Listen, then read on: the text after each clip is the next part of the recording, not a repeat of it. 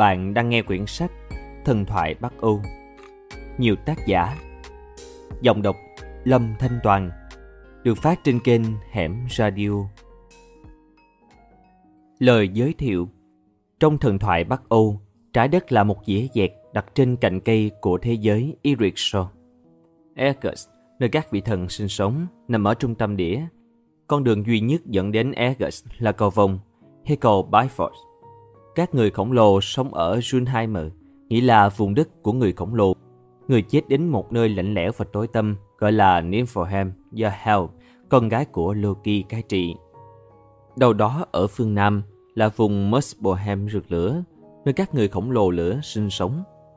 Các vùng đất siêu nhiên khác là Atham, vương quốc của người Elf trắng, Svartavaham, vương quốc của người Elf đen, Nidavellir, vương quốc của người lùng giữa Esker và Niflheim và Midgard hay Middle-earth, nơi con người sinh sống.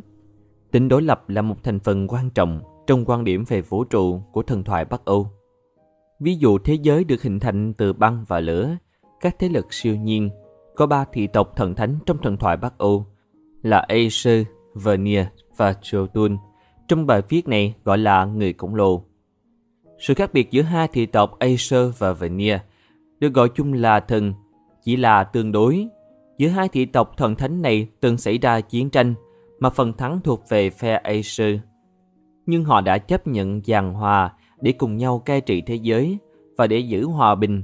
Hai bên trao đổi con tin và đã có những cuộc hôn nhân giữa các thành viên của hai thị tộc. Một số vị thần thuộc về cả hai nơi. Một số học giả suy đoán rằng câu chuyện này phản ánh quá trình các thần linh của người Ấn Âu xâm lăng chiếm ưu thế so với các thần linh của người bản địa. Tuy nhiên, đây chỉ là một giả thuyết. Có những người cho rằng sự phân biệt giữa Acer và Nia chỉ là phiên bản Bắc Âu của hệ thống thần thánh của các dân tộc Ấn Âu, giống như sự phân biệt giữa các vị thần trên đỉnh Olympus với các Titan trong thần thoại Hy Lạp. Các Acer và Vernier thường trong tình trạng thù địch với bộ tộc Ionor, à, số ít gọi là Iontun hay Shotuns trong tiếng Anh cổ gọi là Iantainus hay Entas.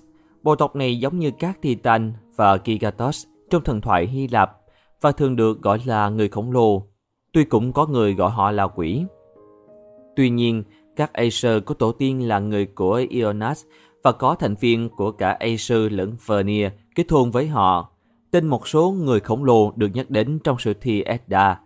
Người khổng lồ thường được coi như hiện thân của các sức mạnh tự nhiên có hai loại người khổng lồ, là người khổng lồ băng và người khổng lồ lửa. Ngoài ra còn có người ạp và người lùng. Vai trò của họ trong thần thoại Bắc Âu không rõ. Họ thường được cho là đồng minh của các vị thần Aesir và Nia. Những sinh vật siêu nhiên khác gồm có con chó sói khổng lồ Fermur và con rắn biển Jotungarden cuộn vòng quanh trái đất. Hai con quái vật này là con của vị thần lừa đảo Loki và một nữ khổng lồ Ngoài ra còn có hai con quạ Hugin và Munin, nghĩa là suy nghĩ và ký ức, chuyên giúp Odin, thủ lĩnh của các vị thần, nắm được tình hình thế giới. Và con sóc Kratatos chạy trên các cành của cây thế giới Igitson ở trung tâm vũ trụ. Giống như các tôn giáo đa thần khác, trong thần thoại Bắc Âu không có sự đối đầu thiện ác như trong tín ngưỡng vùng Trung Đông. Những người khổng lồ trong thần thoại Bắc Âu về bản chất không phải là độc ác, Họ thô lỗ, ồn ào và kém văn minh thì chính xác hơn. Chủ đề chính trong thần thoại Bắc Âu là sự đối lập giữa trật tự và hỗn loạn. Các vị thần đại diện cho trật tự, còn người khổng lồ và quái vật tượng trưng cho sự hỗn độn. Voluspa, khởi nguyên và kết thúc của thế giới. Số phận của toàn vũ trụ được mô tả trong Voluspa, lời tiên tri, một trong những bài thơ đáng chú ý nhất của Edda bằng thơ. Trong Voluspa, Odin thủ lĩnh của các vị thần gọi hồn của Mò và nữ tiên tri, để hỏi về quá khứ và tương lai của thế giới. Vì nữ tiên tri hỏi lại Odin, liệu ông có thật sự muốn biết điều đó không? Odin nhấn mạnh rằng với vai trò vua của các vị thần, ông cần có những hiểu biết đó. Cuối cùng vị nữ tiên tri cho Odin biết những bí mật của quá khứ và tương lai, rồi chìm trở lại vào bóng tối. Quá trình hình thành thế giới, Ban đầu thế giới chỉ có gồm vùng đất bằng giá Niflheim và vùng đất rực lửa Muspelheim. Giữa hai vùng đất này là Suningargap, khoảng trống nơi không có gì sinh sống.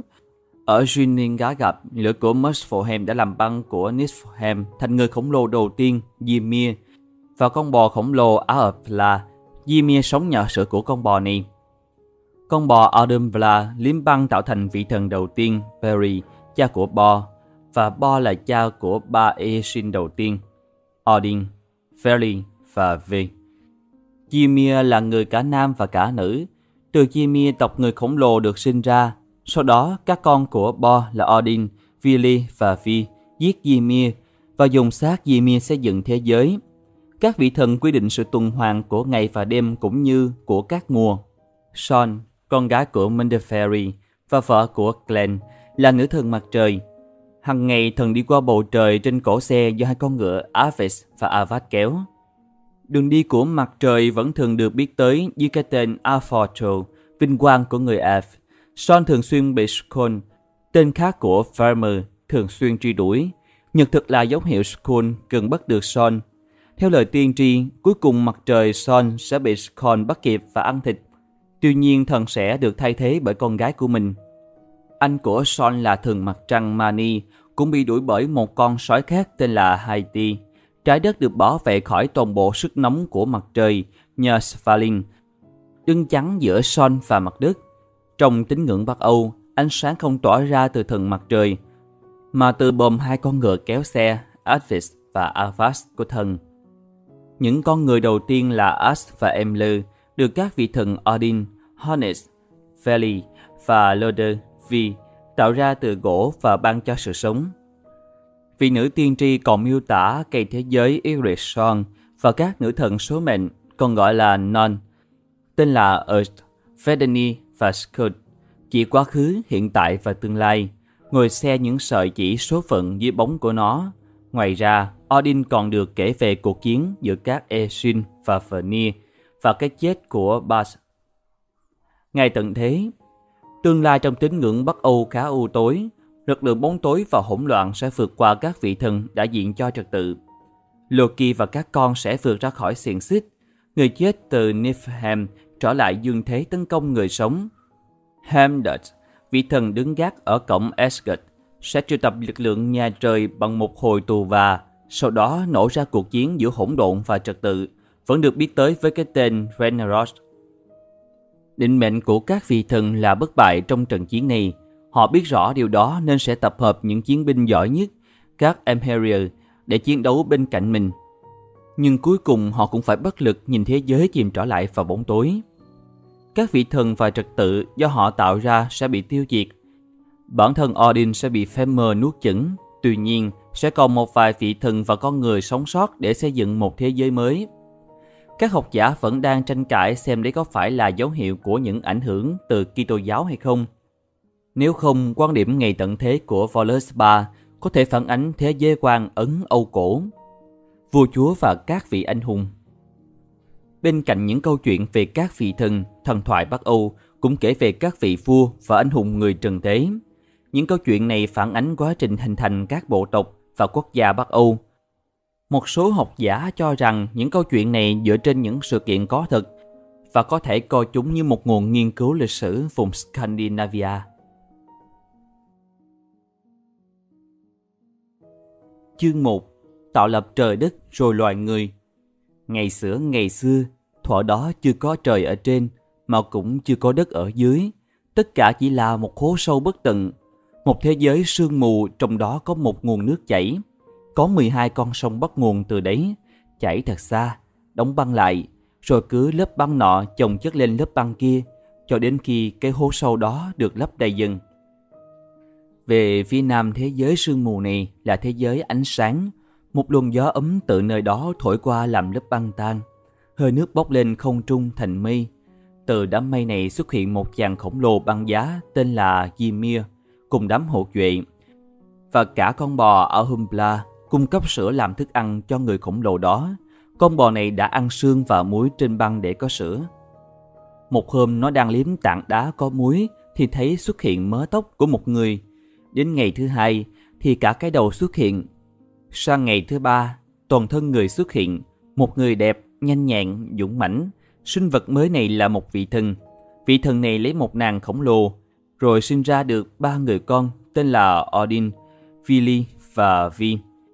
Ba anh em hợp sức lại giết người khổng lồ Ymir, xác của Ymir thành trái đất, máu thành biển, xương thành núi, tóc thành cây, xương sọ là bầu trời và ốc là những đám mây đem lại mưa đá và tuyết.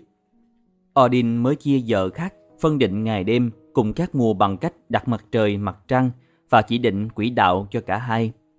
Vừa khi mặt trời chiếu sáng trái đất, cả thế giới thảo mộc đâm chồi nảy lục. Sau khi các thần đã tạo ra thế giới, bèn đi dạo trên bờ biển, mới nhận thấy còn một điều thiếu sót, chưa có loài người.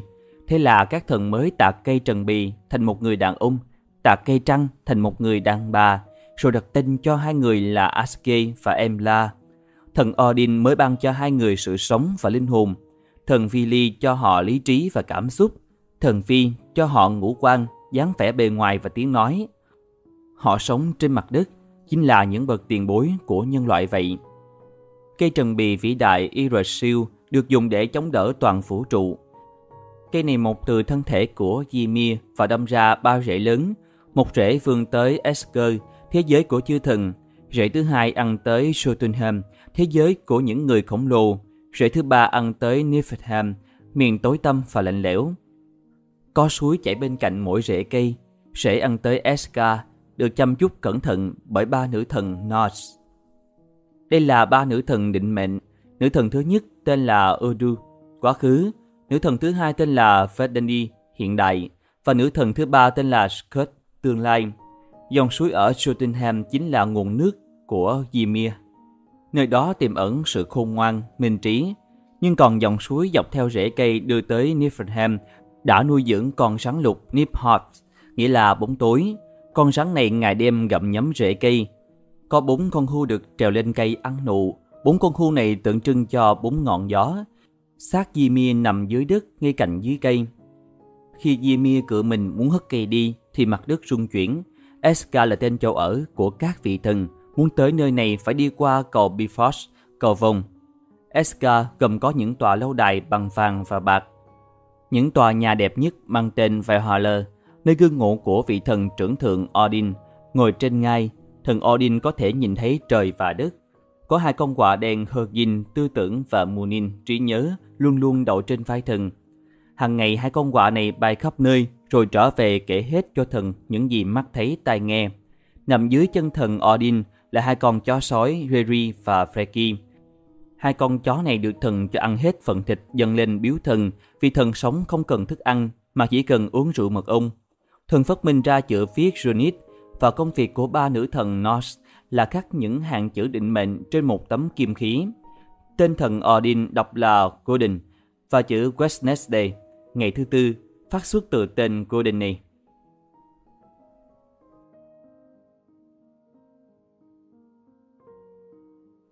Chương 2 Những cuộc vui ở Valhalla Valhalla là lâu đài của thần Odin. Nơi đây thần thường mở tiệc thiết các vị anh hùng đã chết oanh liệt ngoài chiến trường. Những người chết bình thường không bao giờ được mời cả. Thần Odin cho xả thịt con lợn rừng Streamer để đãi tiệc. Con lợn rừng này có đặc điểm là mỗi sáng bị làm thịt ăn hết, nhưng tối đến nó trở lại nguyên hình. Các anh hùng được mời uống rượu mực lấy từ con dê cái Hebrum. Tiệc tùng xong, các anh hùng giải trí bằng cách đánh nhau. Ngày nào họ cũng đem nhau ra cánh đồng giao chiến cho đến khi họ xẻ nhau ra từng mảnh. Đó chỉ là cách giải trí của họ thôi. Khi tới bữa tiệc, các vết thương lại lành hẳn và họ vui vẻ kéo nhau về Valhalla ăn uống.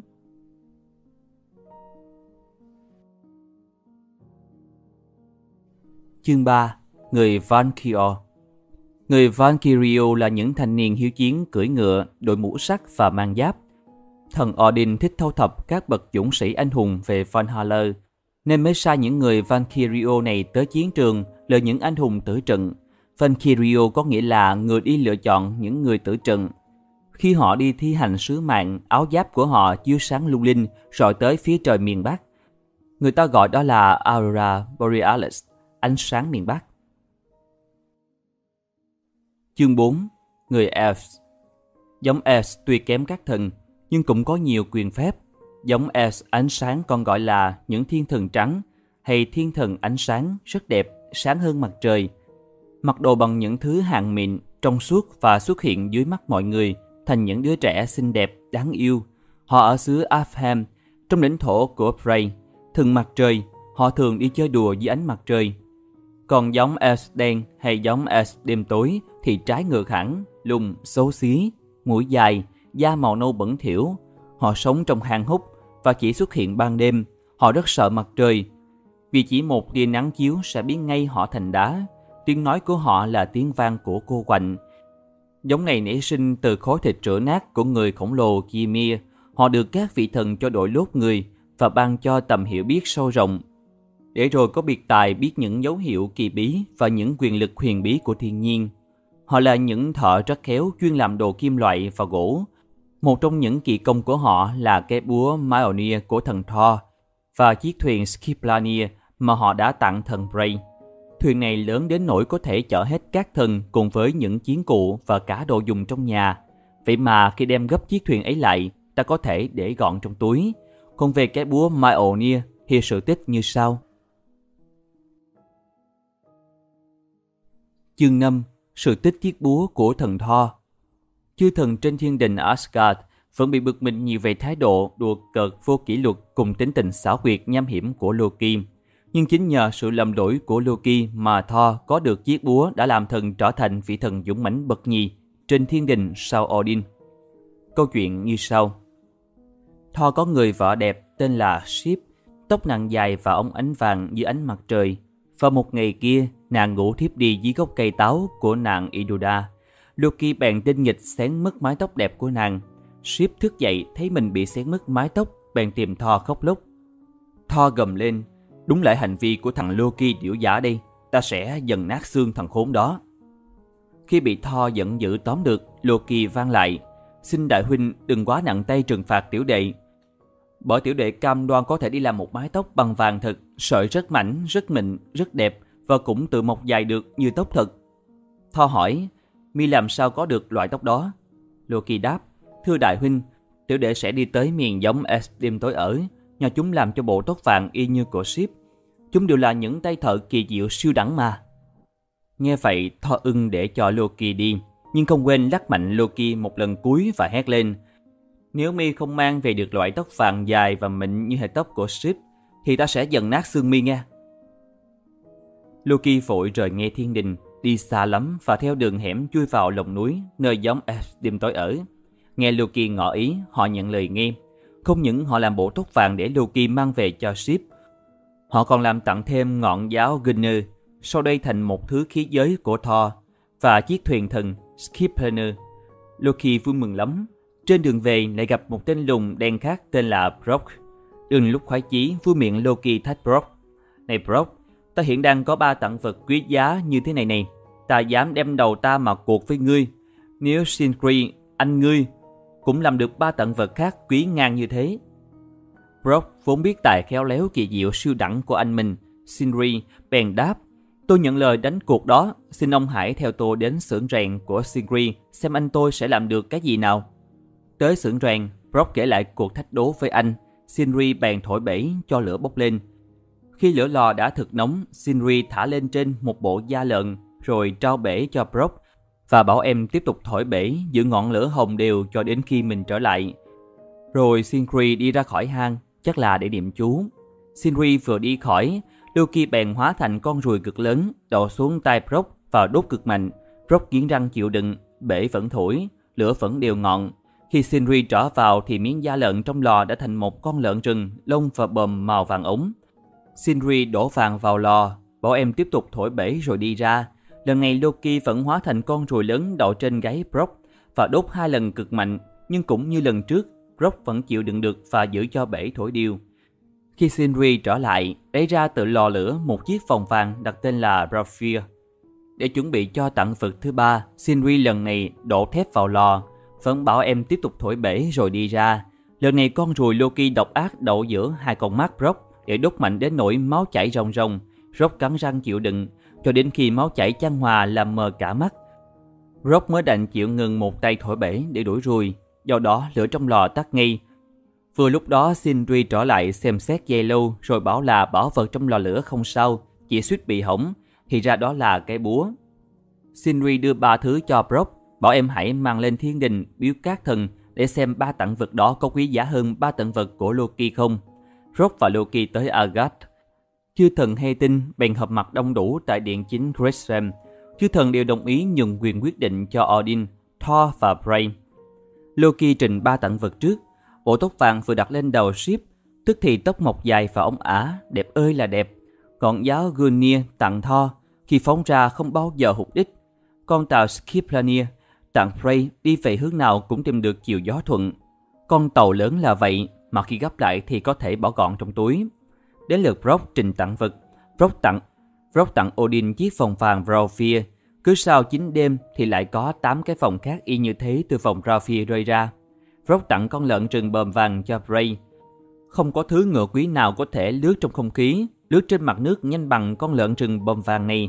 Đặc biệt là lông và bờm vàng của con lợn rừng luôn luôn phát ra ánh sáng, nên dù có phóng đi trong đêm dày đặc cũng vẫn nhìn thấy rõ đường đi. Brock tặng Thor chiếc búa thần Maonia có đặc tính một khi tung ra thì bổ xuống mạnh như ý mình muốn. Và dù đích có xa đến mấy, khi đã trúng rồi, búa lại tự quay về tay chủ nhân. Chiếc búa cũng có thể trở thành bé gọn để cho vào trong túi. Thực ra chiếc búa chỉ có một điều không được vừa ý, điều này Brock giấu không nói, là cái cán hơi ngắn. Chính vì lúc Brock bị rùi Loki đốt chảy máu mắt, phải sớm rời một tay bể để đuổi rùi.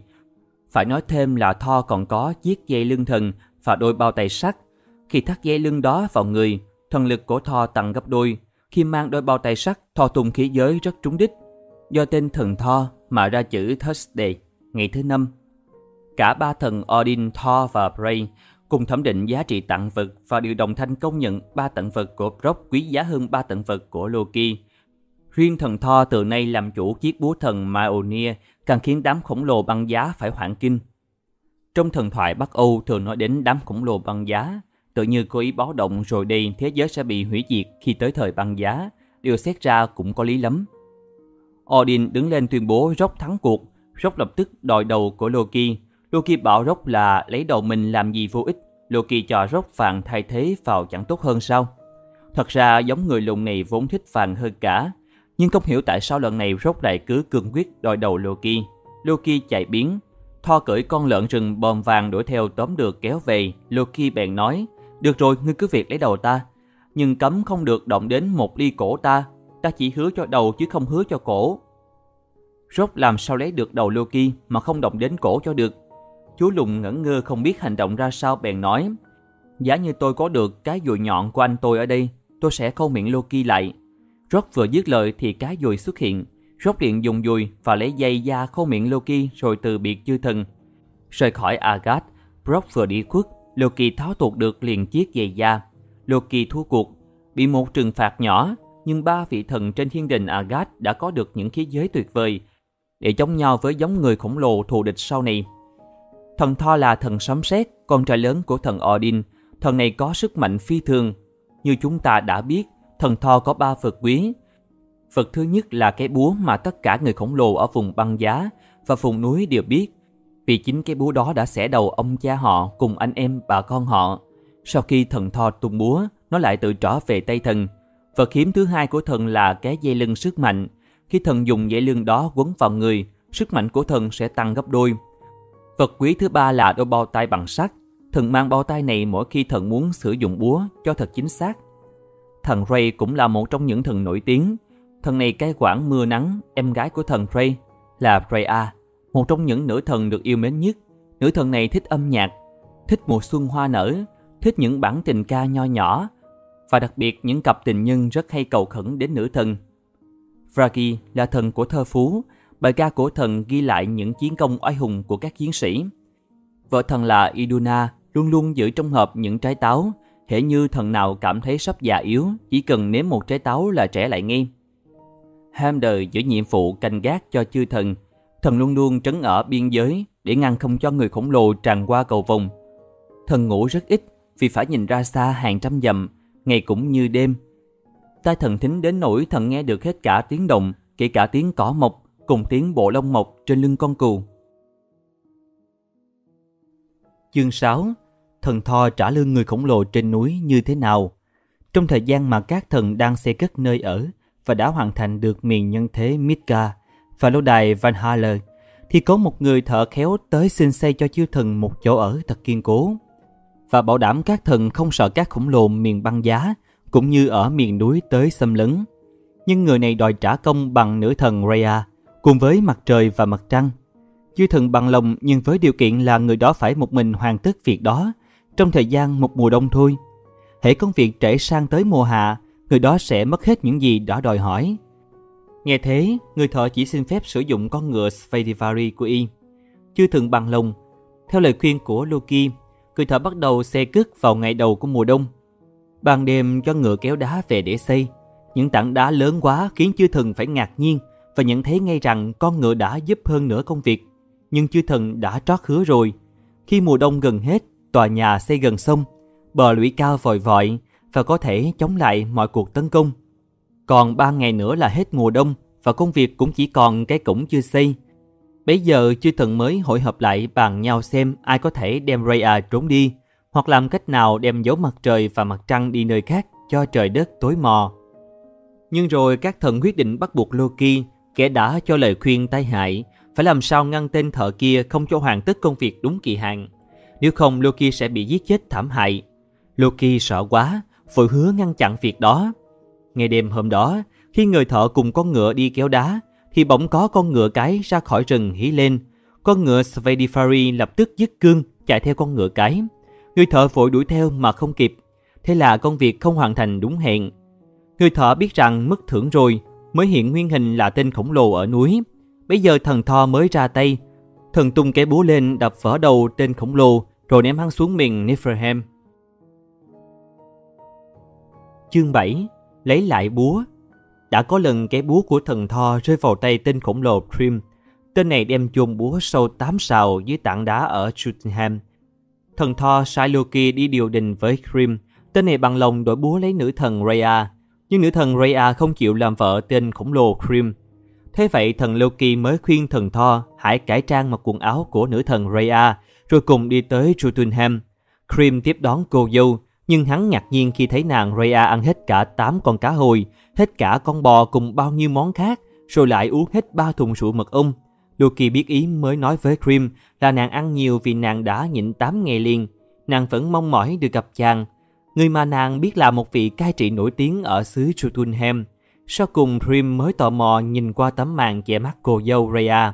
Giật mình kinh hoàng hỏi Loki sao mắt nàng như tóe lửa. Loki vội lại khéo tìm lời trấn an Grim. Tên khổng lồ yên tâm sai đem chiếc búa tới rồi tự tay trao cho nàng Rhea. Bây giờ thần Thor mới lột bỏ lớp hóa trang, cầm búa giết chết Grim cùng bộ hạ của hắn.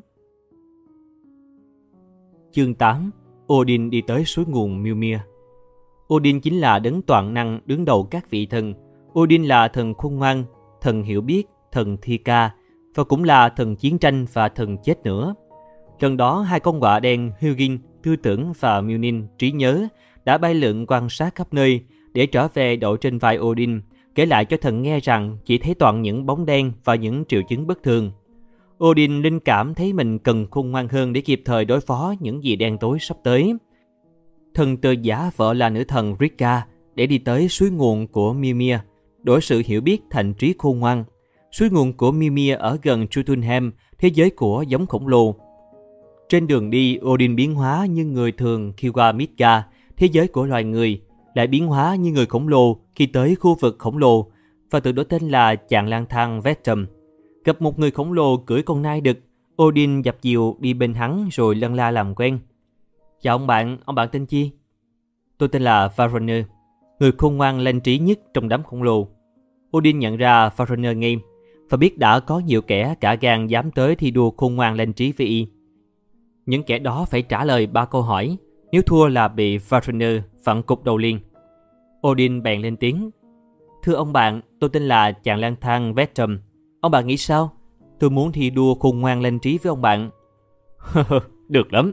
Ông bạn biết luật chơi của tôi rồi chứ gì. Nếu tôi thua, đầu tôi sẽ về bạn. Nếu bạn thua, đầu bạn sẽ về tôi. Nào, để tôi bắt đầu trước, chịu không? Xin ông bạn cứ tự nhiên đặt câu hỏi trước đi cho. Foreigner gật cù hỏi. Xin ông bạn cho biết tên con sông chảy phân ranh giới giữa chốn thiên đình Aska với Jotunheim, thế giới khổng lồ. Aibling, thưa ông bạn, Tên con sông đó là Aibling. Đó là con sông nước lạnh thấu xương, nước lạnh cắt da thịt, nhưng không bao giờ đông đặc thành giá băng. Được lắm, còn hai câu hỏi nữa.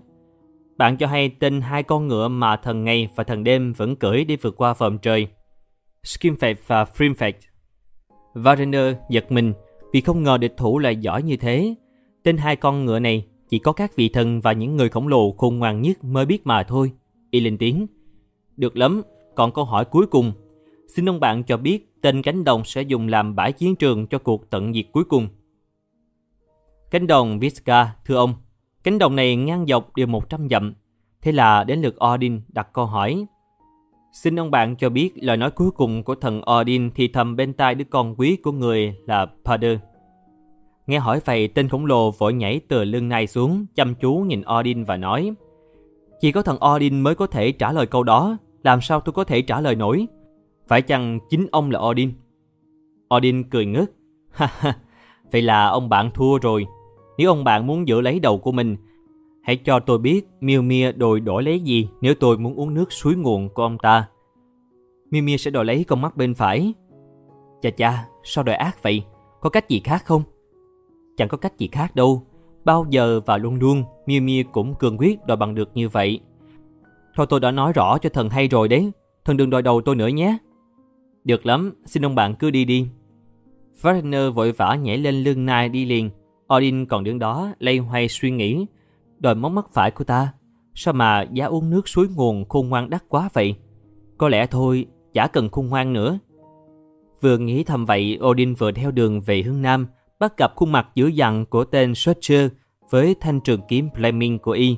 Rồi đây, kẻ địch thủ vô cùng lợi hại đó sẽ gia nhập phe khổng lồ, mà tử chiến với các thiên thần. Odin lãng đảng đổi hướng đi về phương Bắc lúc nào không hay. Nơi đây thường lắng nghe tiếng nước ào ào thoát khỏi miền tối tăm lạnh lẽo, Niflheim.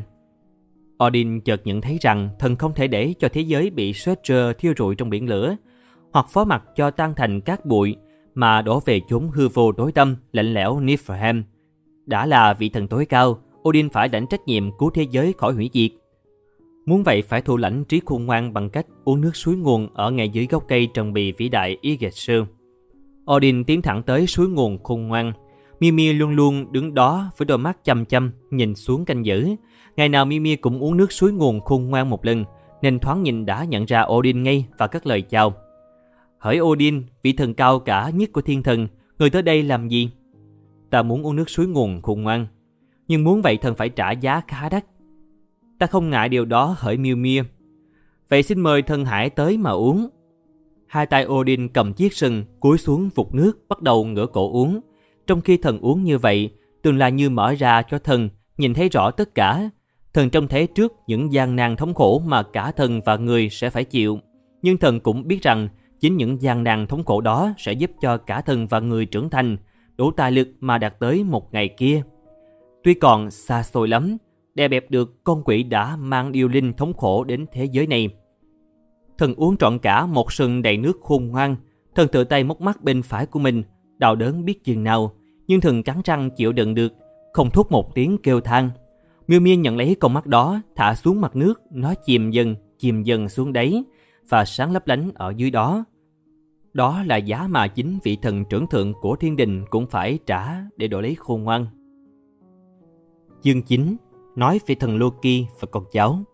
Thần Loki như chúng ta đã biết tính khí bất thường, tâm địa xấu xa. Thần này dòng dõi khổng lồ nhưng cố chen vào xã hội thần thánh và lấy làm thích thú mỗi khi gây được khó khăn, nguy hiểm cho chư thần bằng những mưu mô xảo quyệt của mình. Thần Loki có ba người con. Đứa thứ nhất là con chó sói Fenris, Đứa thứ nhì là con gắn Mika, John Mingard. Đứa thứ ba là Hela, thần chết. Chư thần thừa biết rằng những con quái vật này đang lớn lên và một ngày kia chúng sẽ gieo rắc tai họa cho thần thánh và loài người. Vì thế thần Odin mới cho đem chúng tới. Rồi thần Odin ném con Midgard xuống vùng đại dương bao quanh địa cầu. Con rắn đó lớn đến nỗi chiều dài của nó đủ quấn quanh trái đất. Thần Odin cho thần chết Hela cai quản chính vùng Niflheim. Nhà ở của Hela là Eviner. Nàng dùng thần đói làm bàn, thần chết đói làm dao, thần trì hoãn làm người hầu, thần chậm trễ làm nữ tỳ, thần vách núi làm ngưỡng cửa, thần thượng trọng làm giường, và thần thống khổ là màn treo. Nàng rất dễ nhận ra vì người nàng nửa hồng nửa xanh và nàng có một bộ mặt nghiêm khắc lạnh lùng đáng sợ. Duy con chó sói Fenris đã gây biết bao bối rối cho chư thần trước khi xích được nó. Nó bẻ gãy những dây xích lớn dễ như thể cua mạng nhện. Sau cùng, các thần phải sai người đi cầu cứu các sơn thần làm cho một sợi xích tên là Clegnia. Sợi xích này được đúc bằng sáu thứ. một Tiếng chân mèo đi. hai Râu đàn bà. ba Rễ đá. bốn Hơi thở của cá. năm Thần kinh của gấu. sáu Nước miếng của chim. Đúc xong, sợi xích nhẵn và mềm như một dải lụa. Khi đem con chó sói ra để cột, thì nó ngờ ngay rằng sợi xích này là một thứ bùa. Nó bèn ra điều kiện phải có một vị thần để tay vào mõm nó và hứa rằng sẽ có ngày cởi sợi xích đó ra, như vậy nó mới chịu buộc. Chỉ có thần chia, thần chiến trận, dám để tay vào mõm chó. Nhưng khi con chó biết nó không tài nào dứt được sợi xích, mà các thần cũng không bao giờ thả nó ra, nó mới ngoạm đứt luôn bàn tay của thần chia. Chương 10 Truyện thần Ray với người đẹp khổng lồ Gerda Thật Ray nhớ chị là nữ thần raya đi vắng khỏi thiên đình aska đã từ lâu. Nữ thần đi kiếm chồng bị thất lạc là thần Oder. Thần Ray bàn theo đường lên tháp cao để ngồi vào chiếc ngai của thần Odin lúc đó đi vắng. Ngồi vào chiếc ngai này trong tháp, Ray có thể nhìn thấy chị mình lúc đó đang lang thang nơi nào. Hai con chó sói Jerry và Freaky nằm nép dưới chân ngai yên lặng. Ray nhìn biết miền midga thế giới của loài người với nhà của đường phố, trang trại. Đã nhìn đến miền Jotunheim, thế giới của người khổng lồ núi cao vòi vọi, tuyết băng trắng xóa đầy đó. Sau cùng Ray thấy chị đương trên đường về Asgard thì yên chí. Vô tình thần chú ý đến một ngôi nhà giữa vùng băng tuyết của thế giới Jotunheim. Cánh cửa vừa mở và thần thấy một cô gái khổng lồ khuôn mặt đẹp ơi là đẹp. Rời khỏi tháp, thần đi lang thang, rồi suốt đêm đó không chập mắt được. Thần tương tư mỹ nhân xứ khổng lồ. Sớm hôm sau, thần lại tới tháp. Nhưng lần này hai con chó sói Zuri và Freki nhè răng ngừ, không cho thần tới. Thần về hỏi ý kiến cha là thần Niod. Được cha cho hay người con gái đẹp đó là nàng Rhoda, con gái người khổng lồ Gaimer, và khuyên Ray nên từ bỏ ý định lấy khổng lồ Raymer làm vợ, bởi vào trường hợp đó Ray tất phải đánh đổi mất một vật quý nhất của mình. Vật quý nhất của Ray là thanh kiếm báu, từ nó đi chinh phạt bất kỳ lúc nào chủ nó muốn. Ray tự nhận là thần không thể nào không kết hôn với Rhoda cho bớt cô đơn, dù phải hy sinh thanh kiếm báu cũng được. Nghe vậy thần niort bèn hỏi, Thế rồi để tới Renrod, ngày hoàng hôn của chư thần, khi những người khổng lồ tới tự chiến với các thần một lần cuối cùng, còn lấy khí giới đâu mà giao chiến. Thần Ray nghĩ rằng ngày đó còn xa vời lắm nên đáp. Con không thể nào sống thiếu Gerda. Ray thổ lộ tâm sự với Scanner, một thần tính tình liều lĩnh và vô tâm, là Ray muốn đi gặp Gerda lắm. Ngặt vì bổn phận của thần phải cai quản những chốn lâm tuyền không thể bỏ được. Scanner nghe xong, trợn tròn đôi mắt xanh, ngoác mồm rộng cười hô hố và nói là có thể giúp Ray đưa thư hay trao lời tới Gerda. Nhưng với điều kiện Ray phải thưởng cho thành bảo kiếm. Ray thoạt ngừng ngại, nhớ lời cha nhắc rồi đây tới ngày các thần phải tử chiến một lần cuối cùng với đám khổng lồ. Mình không có khí giới sao được. Nhưng rồi lại nghĩ ngày đó còn xa lắm. Ray bèn bằng lòng trao kiếm báu cho Skinner. Ray còn nhờ Skinner mang theo một số kim ngân châu báu để trao tới tay Gerda làm đồ sính lễ. Skerner nhảy lên con thiên lý mã rất quý của thần, phóng như bay theo đường cò vòng, Frost qua Mitka, thế giới loài người, qua con sông ngăn cách giữa thế giới này với thế giới khổng lồ, Jotunheim, qua khu rừng sắt thép, vung gươm bén khiến lũ sói dữ có nhiệm vụ canh gác thế giới khổng lồ phải giặt sang hai bên, vượt qua bức thành lửa, sau cùng thần tới thung lũng. Có nhà của người khổng lồ gây mơ, cha đẻ ra người đẹp Gerda. Skyner cho ngựa chổng mông vào đá hậu lên cánh cửa thình thình. Gaimer lúc đó đương uống rượu say bí tỉ với bè bạn. Gerda đương dịch cưỡi với các nàng hầu, nghiền tài lắng nghe rồi cất tiếng hỏi. Không hiểu ai tới gõ cổng nhà ta thế? Một nữ tỳ chạy ra ngó rồi thưa. Dạ, đó là một chiến sĩ cưỡi một con ngựa cực khỏe. Gerda nói, Dù người đó có là kẻ thù của chúng ta thì cũng cứ mở cửa cho vào và hãy rót mời chén rượu mực của gia đình Gaimer. Cửa mở, Skyner được mời vào. Thần bày ngay những kim ngân cho báo trước mặt Gerda mà nói vâng. Hỡi nàng Gerda xinh đẹp tuyệt vời, đây là sính lễ của thần Ray nhờ ta gửi tới nàng. Gerda nói, ông hãy mang vàng bạc cho báo này ra mà khoe với đám thị tỳ của tôi. Không bao giờ vàng bạc cho báo mua được tình yêu của tôi. Skerner bèn rút thanh gươm báo ra mà nói toạc móng heo rằng Nàng hãy trao tình yêu cho Ray là thần đã tặng ta thanh kiếm báo này, nếu không nàng sẽ chết vì lưỡi kiếm đó. Gerda cười bảo Skerner rằng dùng kiếm dọa người thường thì được, dọa con gái người khổng lồ sao được. Skerner bèn khiến cho kiếm tự múa loan loáng trước mặt Gerda, đồng thời cao giọng đọc lời nguyện. Ta nguyện rủa ngươi như lá cây xanh, gặp cơn gió lạnh, lá phải lìa cành. Nghe lời nguyền độc ác với ánh gươm thần loan loáng với tiếng rít gây rợn trên đầu, Gerda vội quỳ xuống đất xin hãy khoan thứ cho nàng. Skinner còn đọc tiếp. Ta nguyện rủa ngươi suốt đời ở vậy, thần, người điều chê, chẳng ai thèm lấy. Gerda khóc sức mướt, Phật nài Skinner hãy ngừng niệm chú và tra gươm vào vỏ. Nàng xin tuân lời. Skinner hỏi bao giờ Prey được gặp nàng và ở đâu. Gerda nói chín hôm nữa cả hai sẽ gặp nhau ở khu rừng Batri. Skyner hài lòng tra gươm vào vỏ, uống một ly rượu mực rồi nhảy phốc lên mình ngựa phóng về Aska. Gray bồn chồn ngóng đợi, thấy Skyner về vội hỏi ngay kết quả chuyến đi và được Skyner cho hay 9 ngày nữa cả hai sẽ tới gặp nhau ở rừng Batri. Skyner ngoái mỏm cười và trợn tròn đôi mắt xanh, vẻ khoái chí vô cùng vì thanh gươm báo như vậy là hoàn toàn thuộc về Skyner. Trong khi đó, Ray quay đi thở dài tự nhủ.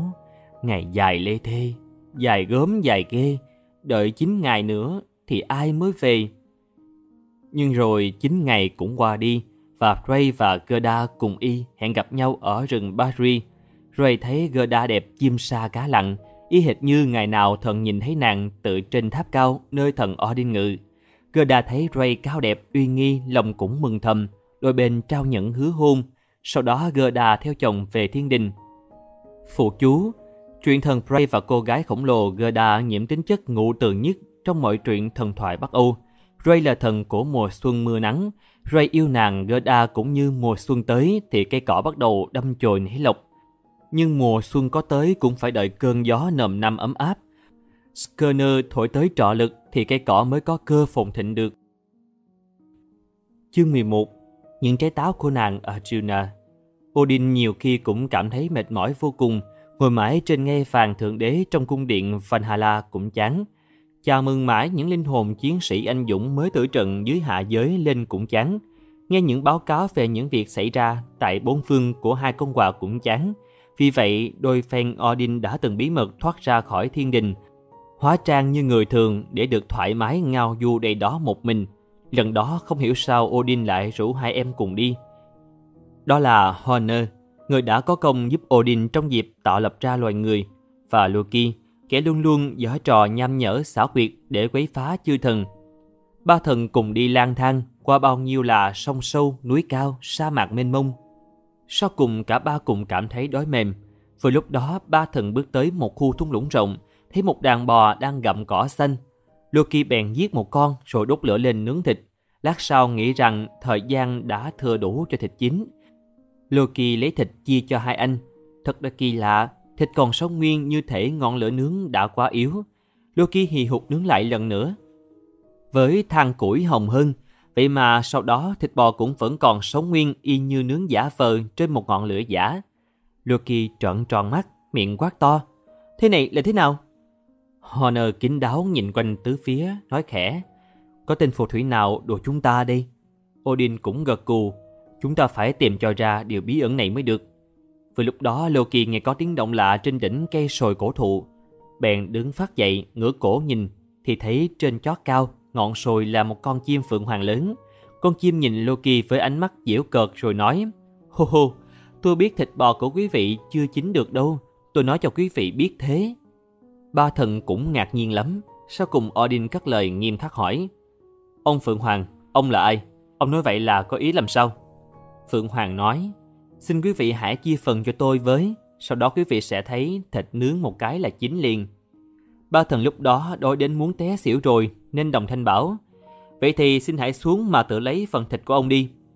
Ba thần cũng nghĩ rằng một con chim dù là phượng hoàng đòi chia phần thì ăn hết bao nã.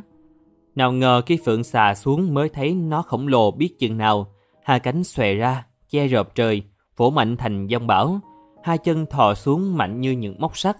Phượng Hoàng đã dùng cái mỏ lẫn vuốt quặp được một chân và hai vai con bò. Thế vậy Loki giận lắm hét lên. Loài ác điểu ô trọc, mi đâu phải là sư tử mà lại tự chia phần theo kiểu cha chú đó. Hãy trả lại thịt bò của bọn ta như xưa. Tiện tay Loki vớ được khúc gậy dài, bèn vung lên giáng mạnh vào con chim khổng lồ.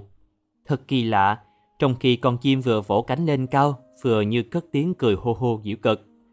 Đầu gậy đập xuống dính chặt vào lưng chim, còn Loki cũng bị dính chặt vào đầu kia. Thấy mình bị nhấc bổng lên theo cánh chim, Loki hốt hoảng hét lên với Odin và Honor. Cứu tôi với! Cứu tôi với! Nhưng cả Odin và Honor chưa ai kịp làm gì thì chiếc phượng hoàng đã bay xa. Tha theo Loki, bay là là, lướt qua đầm lầy này, lướt qua bụi gai nọ. Cứ như thế cho đến khi Loki cảm thấy cả cơ thể rời rã, như cây cỏ dại bị nhổ bật rễ, hai cánh tay như sắp đứt lìa khỏi vai. Lúc đó chim phượng hoàng mới bay chậm lại chút ít, rồi lên tiếng. Này Loki, không ai có thể cứu được ông ngoài tôi cả. Ông đừng hòng buông được tay rời khỏi chiếc cậy này. Muốn thoát nạn hãy giúp tôi một việc. Loki rên rỉ. Được được, hãy hạ cánh cho ta xuống, rồi nói cho ta biết ngươi là ai và muốn gì ta sẽ giúp. Phượng Hoàng nói, Tôi là người khổng lồ TRC, kẻ thù của chư thần trên thiên đình, nhưng tôi biết ông không nỡ ghét bỏ tôi, vì chính vợ ông cũng là một nữ khổng lồ.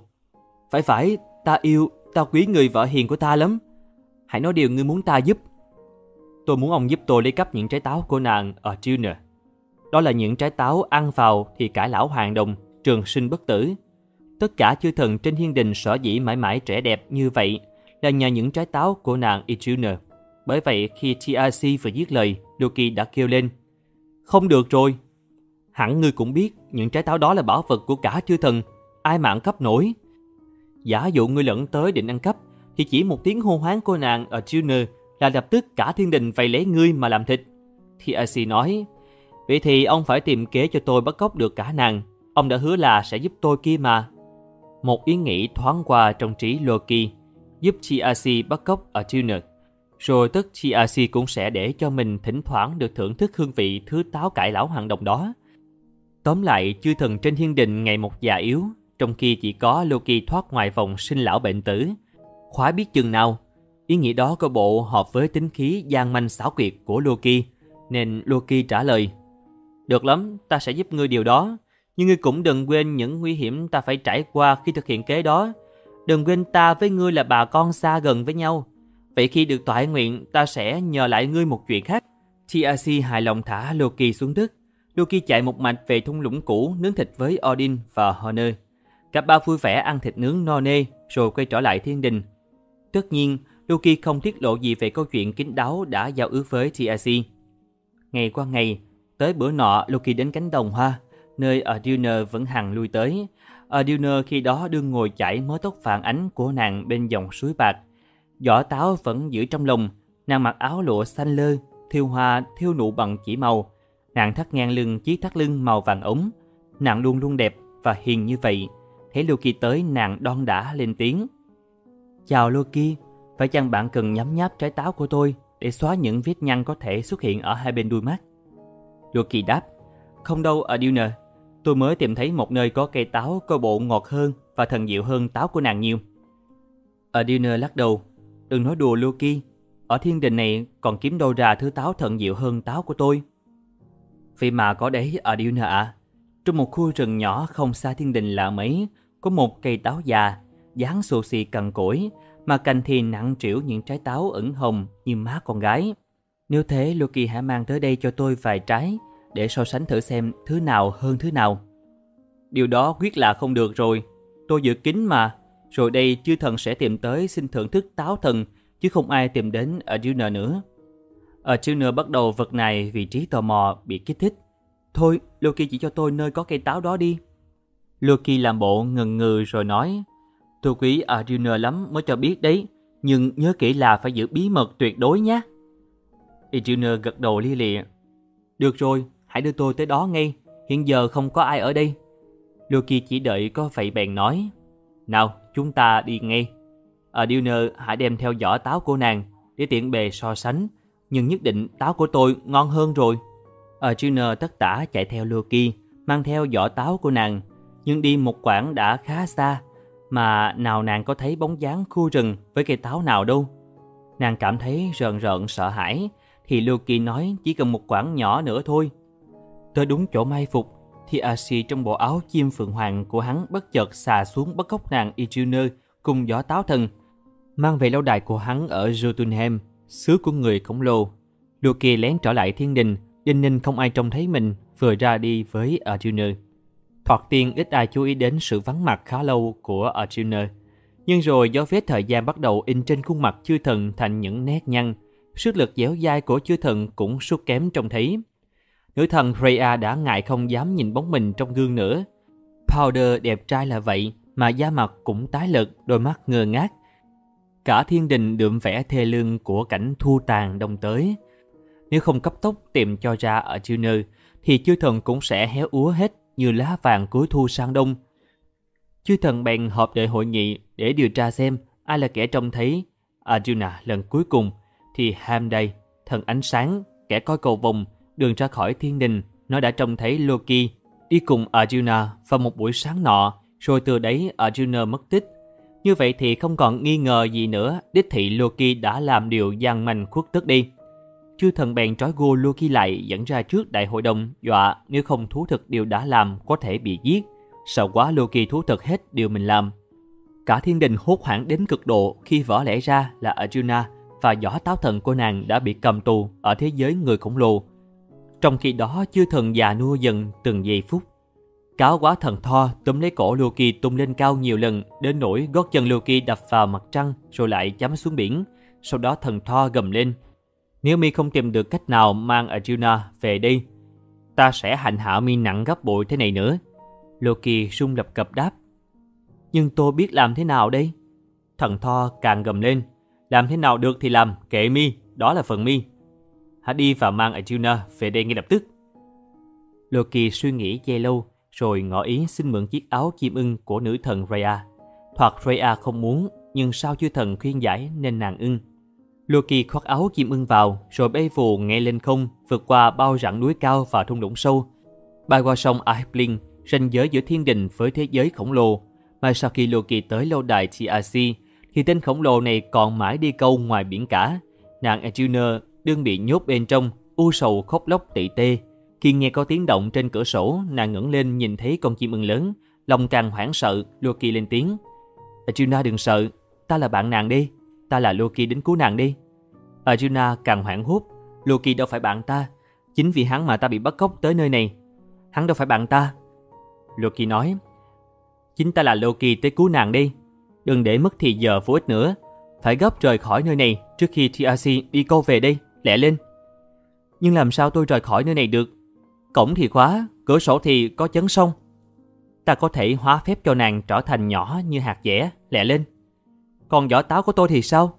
Phải mang về chứ còn gì nữa. Mang được nàng về mà không có giỏ táo thì chư thần sẽ đối xử với ta ra sao? Quả nhiên Loki hóa phép cho Arjuna cùng giỏ táo nhỏ lại để có thể chui lọt qua sông cửa sổ rồi dùng móng chim ưng quặp lấy nàng mà bay về Asgard. Lát sau thì Asi về khám phá ra cơ sự. Vội mặc áo chim phượng hoàng bay đuổi gấp chim ưng, cánh phượng hoàng vốn khỏe, bay nhanh hơn bất kỳ loài chim nào, nên trước sau rồi cũng tới lúc chim phượng hoàng đuổi kịp chim ưng. Loki nghe tiếng kêu vang của chim phượng hoàng đương đuổi gấp thì hoảng sợ lắm. Nhưng lúc đó Loki cũng đã vượt qua được con sông biên giới, cố sức bay miết về trung tâm Asgard. Chư thần trên thiên đình khi đó đương sốt lòng nóng ruột, tụ tập cả trên cầu vòng đăm đăm nhìn về phương Bắc. Thốt nhiên chưa thần thấy con chim ưng đương vỗ cánh bay miết. Dưới chân gặp một vật gì như cái hạt dẻ cùng cái hộp nhỏ thì đã đoán ra là ai rồi. Sau lại thấy bóng con phượng hoàng hùng vĩ đương vỗ cánh hâm hở đuổi theo mỗi lúc một gần. anh ấy đều thấy mối nguy cơ đe dọa cả thiên đình. Không ai bảo ai, chư thần kể cả Odin cùng tiểu thích thu thập củi khô chất thành một đống cao ngất khi Loki vừa bay vượt qua bức thành cao của thiên đình, hạ nàng Ichuna cùng giỏ táo thần xuống, chư thần bèn cho phóng hỏa đống củi khô, lửa ngùng ngục bốc cao ngất trời. TRC đương đà bay nhanh không hãm kịp, lao đầu vào bức thành lửa, cánh chim phượng hoàng cháy vèo. TRC hết lượt bay, ngã lăn kèn xuống đất, bị thần thò giáng cho một búa chết liền. Chư thần sẽ mừng chiến thắng, Loki hóa phép cho nàng Arjuna và gió táo thần lớn trở lại kích thước cũ. Chư thần xúm lại quanh Arjuna và nàng trao cho từng thần ném trái táo để được cải lão hàng đồng và hùng mạnh trở lại như xưa. Hú vía! Cả thiên đình tay qua nạn khỏi, nhưng cũng từ đấy chư thần không vị nào quên trò chơi gian manh nguy hiểm đã qua của Loki. Chư thần ủ kỹ kỷ niệm xấu xa đó trong lòng như người ta vùi sâu một hạt giống trong lòng đất. Danh dự Loki âm hưởng cái tên Loki hạ giá rõ rệt giữa chư thần tại chốn thiên đình. Điều đó tưởng không có chi là lạ. Chương 12 Thần Tho thua cuộc Thần Tho vẫn nức tiếng là bách chiến bách thắng một khi thần ra tay trừng trị một tên khổng lồ bằng giá nào.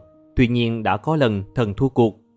Hôm đó Tho sử dụng chiếc xe có con dây kéo của thần lên đường ngao du một chuyến. Loki xin đi theo. Đi hết một ngày. Thor và Loki dừng chân tại nhà một trại chủ. Con dây kéo xe bao giờ cũng là nguồn cung phụng thịt ăn cho Thor và những trường hợp đó. Thor giết dê lột da rồi nó bữa ăn chiều mời luôn cả hai vợ chồng người trại chủ và hai con của họ, một trai, một gái, cùng ăn cho vui. Cậu con trai trại chủ tên là Thuffy, cô con gái tên là Rosva. Thoa dặn mọi người ăn xong nhớ bỏ hết xương và tấm da dê trải trên đất gần đấy. Mọi người đều làm theo lời Tho, trừ Thuffy. Cậu này phàm ăn quá nhai nghiến luôn một miếng xương để thưởng thức đến tận cùng chất tủy ngọt. Sớm hôm sau, khi vừa tỉnh giấc, Tho dê búa lên trên đống xương Lập tức con dê sống lại như cũ.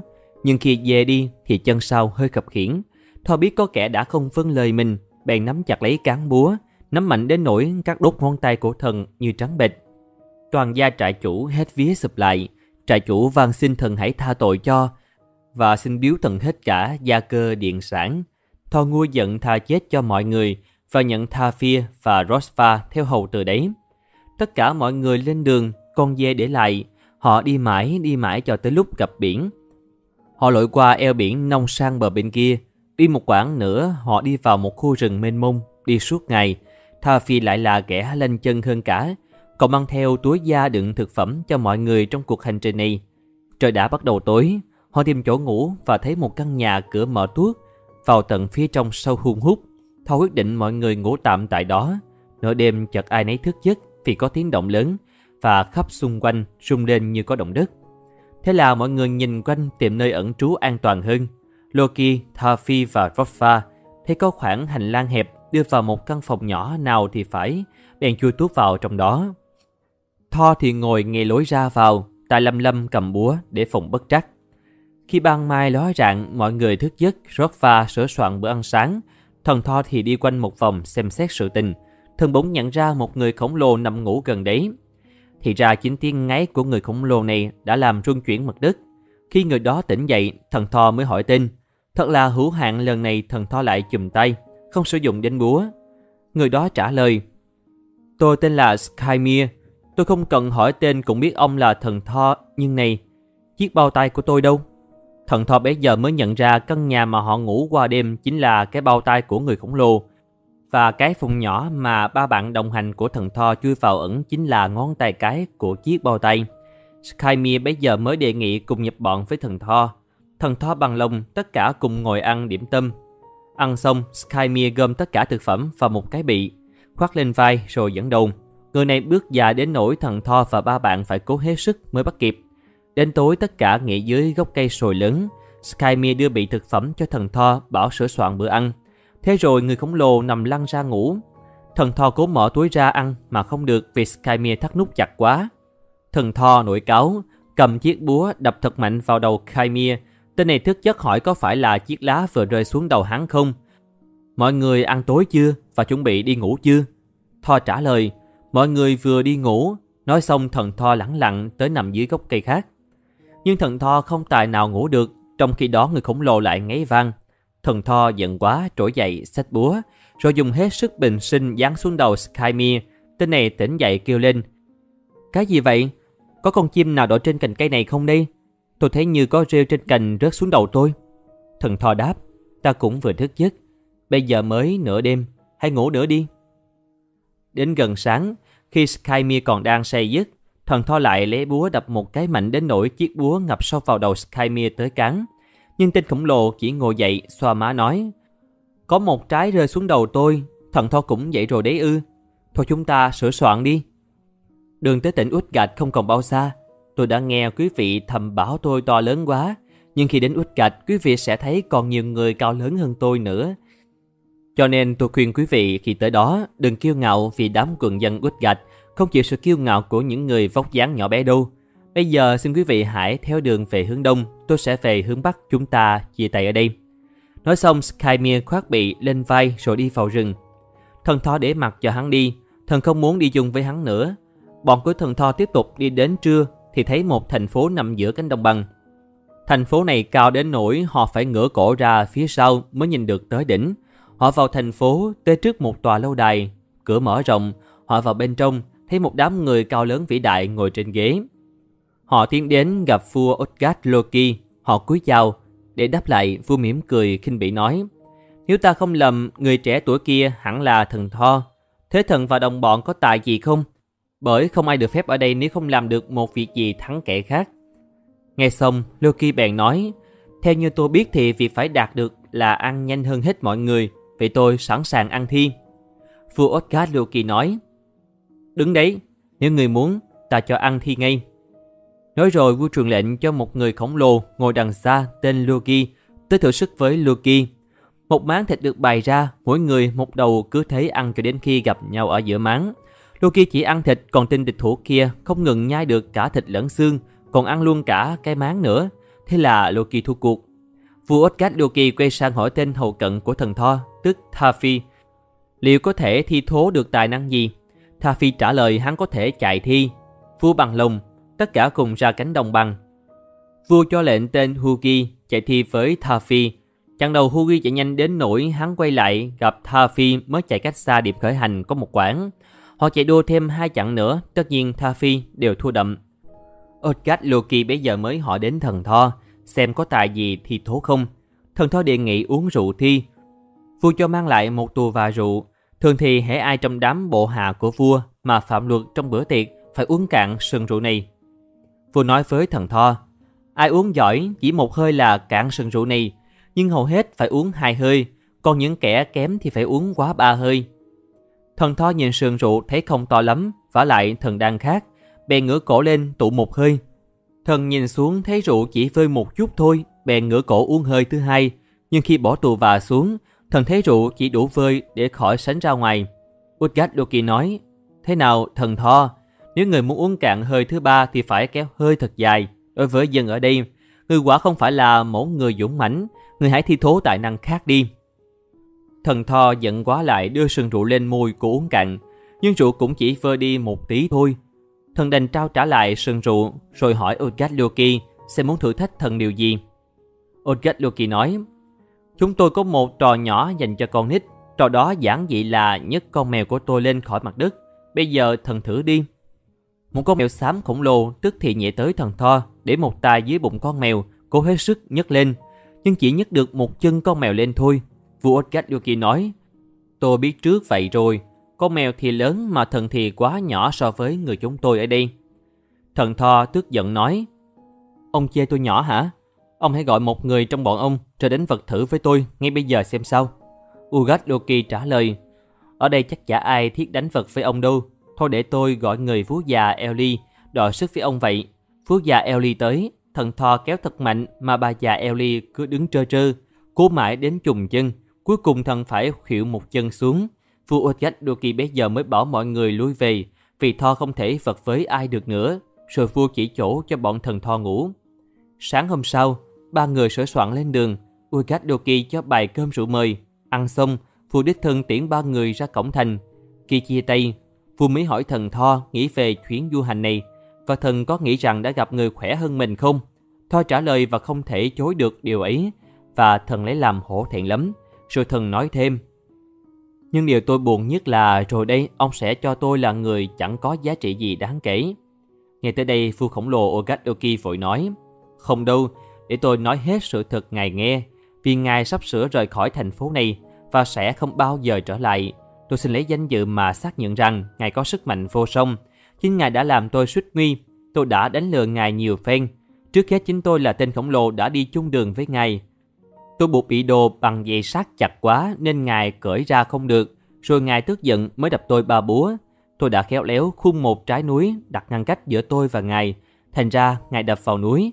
Bây giờ ngài trong kia, chỗ núi đó còn in hẳn ba thung lũng, trong đó một thung lũng sâu nhất. Thế rồi tôi đánh lừa bọn ngài trong cả mấy cuộc đua nữa. Loki ăn rất nhanh, nhưng Loki của chúng tôi chính là thần lửa, cho nên đã ngôn hết cả thịt, xương cùng máng đựng thức ăn. Thafi chạy đua với Hugi, mà Hugi chính là thần ý nghĩ, vậy làm sao Thafi đuổi kịp ý nghĩ cho được? Rồi tới lượt ngài uống sừng sụ, ngài đã làm một việc tuyệt diệu tôi chưa từng thấy, vì ngài đâu có biết đáy sừng đó ăn thông ra biển. Ngài mà chạy ra biển lúc đó sẽ thấy mức thủy triều rút hẳn xuống. Việc ngài nâng được một chân con mèo lên cũng là một chiến công lớn. Lúc đó tất cả chúng tôi đều phải kinh hoàng vì ngài đâu biết con mèo đó chính là con rắn Midgard. Nó dài như ngài biết đấy, đến nỗi quấn quanh được cả trái đất. Rồi việc ngài vật lộn với Ellie cũng là một kỳ công nữa, vì ba già Ellie đó chính là thần tuổi già đấy. Từ trước tới giờ, và cả từ giờ trở về sau, có người nào chống nổi tuổi già đâu. Thôi trước khi chúng ta chia tay, tôi chỉ khuyên ngài một câu là đừng bao giờ tới đây nữa, vì nếu có gặp nhau, tôi lại phải lừa ngài để tự vệ. Như vậy chỉ làm ngài mất sức mà không được vẻ vang gì.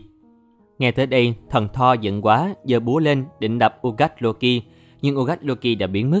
Thần tho tức tốc quay lại thành phố định đập phá cho hả giận, nhưng chỗ đó chỉ còn là một cánh đồng bằng xanh tươi. Phụ chú, truyện thi tài giữa thần tho với một người khổng lồ bằng giá trên đây thật vừa giàu hình ảnh tượng trưng, vừa có nhiều liên hệ đến những điển tích thần thoại Bắc Âu khác. Nào trong truyện nhắc đến con rắn Midgard quấn quanh trái đất, nào những thần lửa, ý nghĩ, tuổi già được nhân cách hóa một cách vừa thông minh vừa bất ngờ. Những đường búa dũng mãnh tuyệt vời của thần Thor được thể hiện thành hình ảnh vô cùng gợi cảm là ba thung lũng liên tiếp nhau trên một trái núi, trong đó có một thung lũng sâu nhất. Sau cùng hình ảnh thần Thor ngửa cổ uống nước biển, làm thành cảnh thủy triều lên xuống.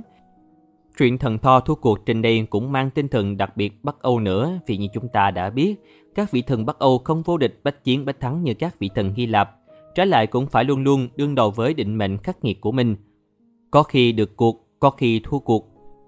Có khi mạng vong, truyện thần Powder chỉ đây, có khi phải hy sinh khá mắc. Odin phải móc mắt bên phải để được uống nước suối nguồn khôn ngoan đã đọc trên đây.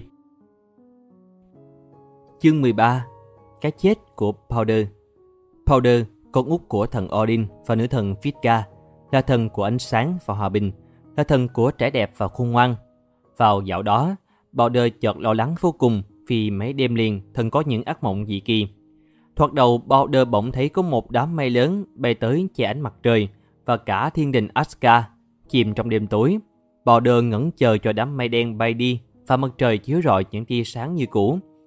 Nhưng không, mây đen vẫn ngưng động dày đặc và thần nghĩ thôi thế là mặt trời ra đi vĩnh viễn mất rồi. Thần sực tỉnh, lòng buồn vô hạn.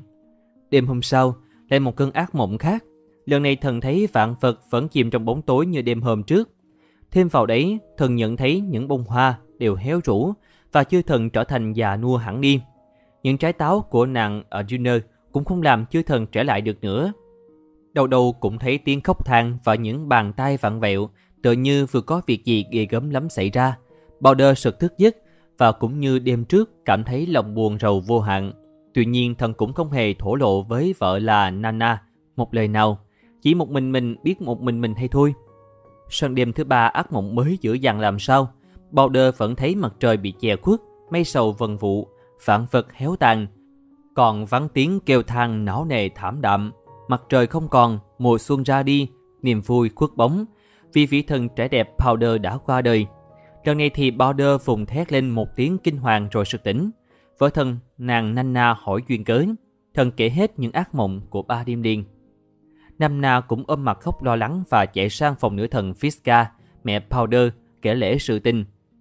Nữ hoàng nghe dứt mộng báo điềm gỡ càng hút hoảng âu lo đến tột cùng. Powder vốn là đứa con mà nữ thần cưng nhất. Thực ra thì Powder là vị thần trẻ trung của ánh sáng, vừa khôn ngoan vừa đáng yêu. Thần xuất hiện ở đâu đem lại hạnh phúc tới đó. Nên có thể nói, chẳng cứ gì chứ thần mà cả muôn vật trên thế gian đều quý mến thần. Chính vì vậy nữ thần Fiska mới thốt lên. Không thể được bao đơ. Con ta đáng yêu như vậy làm sao mà chết cho được. Ta sẽ đi khắp hoàng phủ để yêu cầu muôn loài vật hãy hứa cùng ta là sẽ không làm điều gì thương tổn đến sinh mạng con ta. Thế là hôm sau nữ hoàng hội hợp khắp mặt chư thần ở cánh đồng Aida. Sau khi kể rõ chư thần nghe ba đêm ác mộng của bao đơ, nữ hoàng chỉ yêu cầu chư thần có một điều là hãy hứa không làm gì tổn thương đến bao đơ.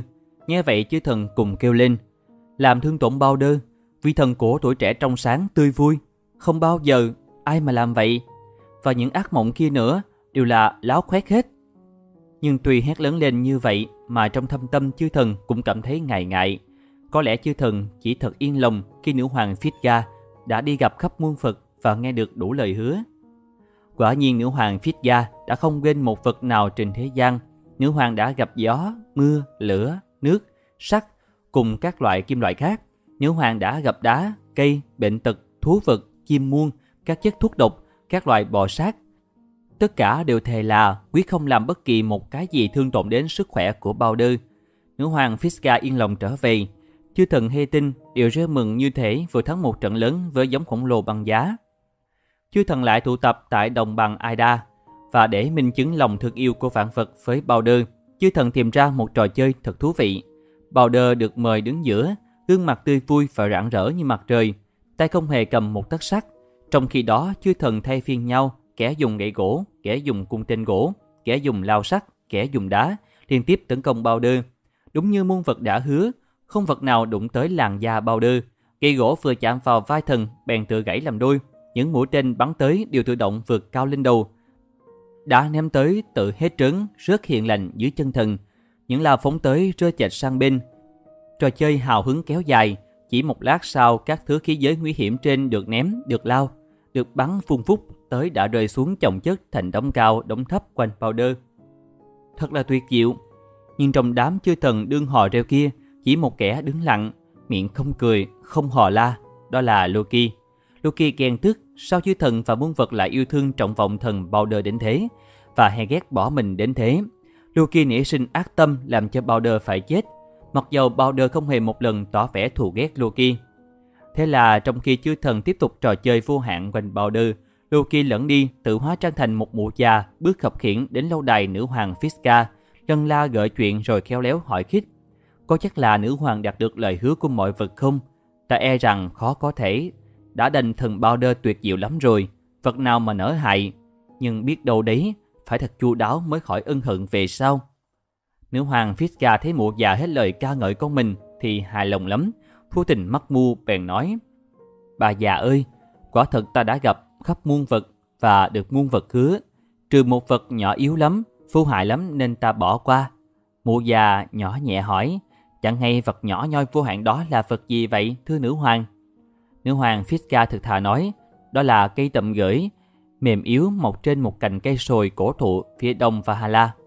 Nghe xong bộ già dạ cáo lui, vội vã tới cây sồi phía đông, nhận ra ngay cây tầm gửi bèn cắt xuống, vót nhọn thành hình một mũi tên xanh, bộ già dạ cất tiếng cười nham hiểm mà rằng Hô hô, thì ra trong muôn vật chỉ còn nhánh tầm gửi này vì quá nhỏ nhoi mà khỏi cần cho lời hứa. Vậy hỡi nhánh tầm gửi, hôm nay ngươi hãy theo lệnh ta mà chuyển đạt một thông điệp yêu thương của ta tới Bader nhé. Mũ già về tới đồng bằng Aida, cuộc vui còn tiếp diễn ồn ào vì có Horder, người anh mù loà của Bowder đã đứng riêng một góc như bị bỏ quên. Mũ già tới bên cất giọng khàn khàn hỏi vì sao Horder không gia nhập cuộc vui. Horder buồn rầu nói, tôi mù lòa từ thuở mới sinh ra nên tuy sức lực có thừa mà chẳng bao giờ dùng đến vũ khí. Trong cuộc vui hiện giờ tôi có nhìn thấy ba đơ đâu mà ném và cũng chẳng có cái gì trong tay để ném cả. Loki làm giọng khàn khàn nói, tôi cũng chỉ là một mụ già đến xem cuộc vui chẳng có gì trong tay. À đây, tôi có một nhánh tầm gửi mềm xin đây, xin cầm lấy và hãy theo tài giác của tôi. Thế là cả hai gia nhập vòng tròn chạy quanh bao đơ. Khi đến lượt Horder ném mũi tên tầm gửi mềm, mụ già giữ phía sau khuỷu tay chàng để điều khiển giúp. Bàn tay phù thủy của mụ đã khiến mũi tên nhỏ nhọn hoắt phúc tới đích nhanh như ánh sáng qua làn áo ngoài, qua làn áo trong để sau cùng xuyên thẳng vào tim. Powder cục chết tức khắc. Loki lớn mất trong tiếng gầm thét nộ khí xung thiên của chư thần trước thảm cảnh. Hoder bàng hoàng rung để bẫy hỏi. Sao vậy? Sao vậy? Tôi có làm gì làm lẫn không? Tiếng chư thần thét vang Ngươi đã giết chết em ngươi rồi. Powder đã chết. Hodder nghẹn ngào nói. Tôi giết chết em tôi ư. Có một mụ già cho tôi một cành cây nhỏ vô hại và điều khiển khủy tay tôi hướng về Powder để tôi ném dẫn. Mụ đó đích thị là một mụ phù thủy rồi. Chư thần nghe vậy vội tản đi tứ phía tìm mụ phù thủy. Nhưng mụ đã biến tâm mất dạng rồi. Chỉ còn thần Hamday sáng suốt là nghi và đoán ngay hành vi ác độc đó không thể do ai ngoài Loki.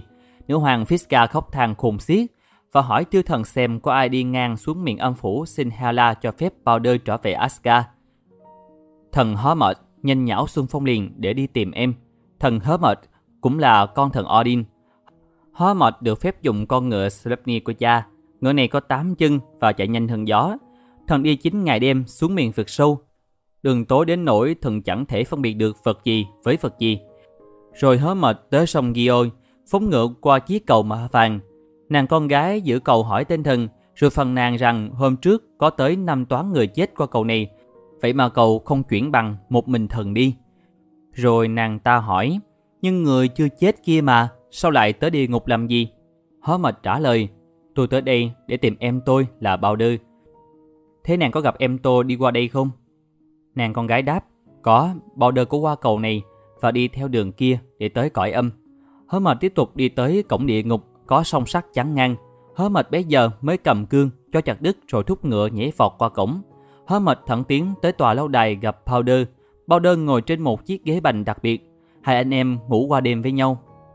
Sáng hôm sau, hớ mệt xin phép Hela cho Powder trở về.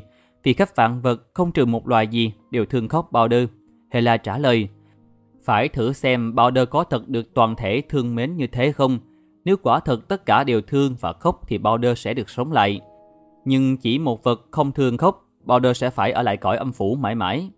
Hớ mà trở về Aska, thuật lại tất cả cho chư thần nghe. Các thần mới gửi sứ giả đi khắp nơi. Xin mọi vật hãy khóc cho Powder được trở về. Người, vật, đất, đá, kim loại đều khóc như bị đem từ nơi lạnh tới xứ nóng.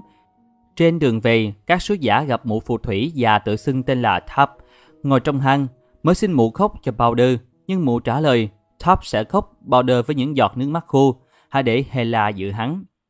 À, Ai nấy nghi ngờ một phù thủy này chính là Loki, người luôn luôn quấy phá chư thần. Thế là Balder không được trở về Asgard. Tất cả những vị thần bào huynh của Balder bèn xúm lại giá vai khiên chiếc tàu Hringhorni lớn nhất thế giới của Balder xuống bờ biển.